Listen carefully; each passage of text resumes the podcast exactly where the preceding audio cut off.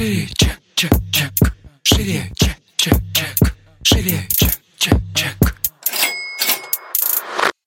Всем привет! Это выпуск подкаста «Шире чек». Меня зовут Ира Подрез, и дважды в неделю вы слышите мой голос. В этом подкасте мы говорим про продажи, как перестать их бояться, что делать с синдромом самозванца, как поднять чек и начать зарабатывать больше. Ну и самое главное, к чему с вами идем, это системные продажи. Сегодня у нас традиционный выпуск ответов на ваши вопросы. Если вы еще не знаете, где мне все задают вопросы, то задают они мне в Инстаграме. Периодически перед записью подкаста я выкладываю окошко в сторис, и где говорю, собственно, ребята, welcome, завтра мы пишем подкасты, задавайте свои вопросы, ответы на них вы услышите, собственно, в выпусках. И сегодняшний выпуск как раз-таки именно основанный на э, этих вопросах, которые вы нам задаете. Я на них сегодня буду отвечать. Погнали. Шире, чек. Вопрос такой, где вы черпаете ресурс? У нас, кстати, выпуск про ресурс есть отдельный, и можно его послушать, я там прям подробно рассказываю. Э, Если говорить э, вообще в целом, я очень люблю проводить время одна, мне это нужно. Я очень люблю природу, люблю воду. Ванная, водоемы, посмотреть на воду, покупаться в воде. Э, Это вот мне очень помогает. Массажи. Это вот прям типа условно там топ-топ, да, ну сон, понятное дело. Вот я вообще люблю телесную такую историю. Э, Она помогает не сильно разгружаться. Вот йога в том числе помогает, растяжка любая помогает. Ну вот массажи, сон, вода. Вот. Поэтому как-то так. У меня не ресурсная история про, к примеру, встречи с людьми. Вот кто-то собирает, допустим, большую там встречу, к примеру, там подписчиков. Меня уже просят уже не знаю сколько времени, а я все, ну, как бы не делаю, потому что у меня, э, ну, нет сейчас вот как бы ресурса такого, чтобы мне идти на встречу, мне прям надо отдавать. А отдавать я могу тогда, когда я супер преисполнена, и у меня нету каких-то супер важных дел, куда сейчас я должна направлять эту энергию. А кто-то, наоборот, заряжается. Поэтому, ну, искать нужно в любом случае тоже каждому свое. Вопрос такой. В стране нестабильно, а хочется бизнес. Есть страх начать, а потом нужно э, уехать. Друзья, вы знаете, по последним, вообще не знаю, там, столетия можно взять. И я вам скажу, что в любой период нестабильно.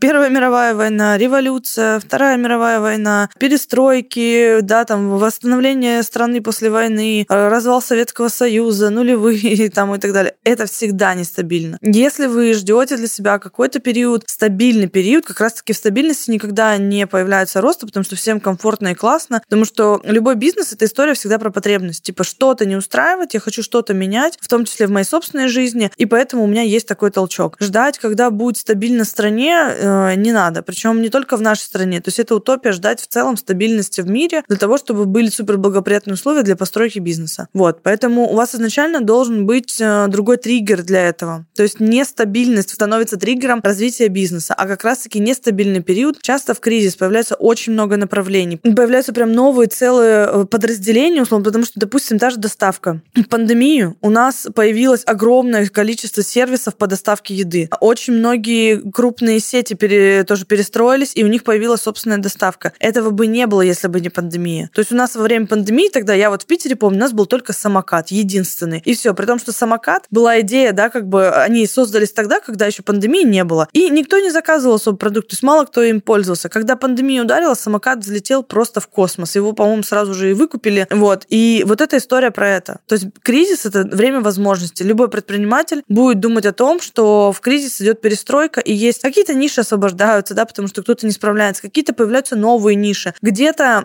будет вопрос стоять о том, какие стратегические решения важно принимать, уметь, да, кто останется на плаву, кто нет. Поэтому ждать, эм, ну, действительно, какого-то спокойного времени, ну, не самое лучшее, что можно сделать, если вы хотите вообще свой бизнес. Вы либо его хотите, либо нет. Не надо ждать времени, когда я хочу, в какой период я хочу свой бизнес. Он потому что у вас же и дальше будет. Ну, то есть, если вы его начинаете, то, получается, вы на всю жизнь будете рассчитывать на стабильный период. Такого не случится. Здесь вопрос именно как раз-таки в том, что любой бизнесмен — это человек, который готов идти на риски, который, который готов жить в неопределенности, потому что это условие неопределенности априори. Поэтому не хочется, чтобы у вас была иллюзия, что бизнес — это про стабильность.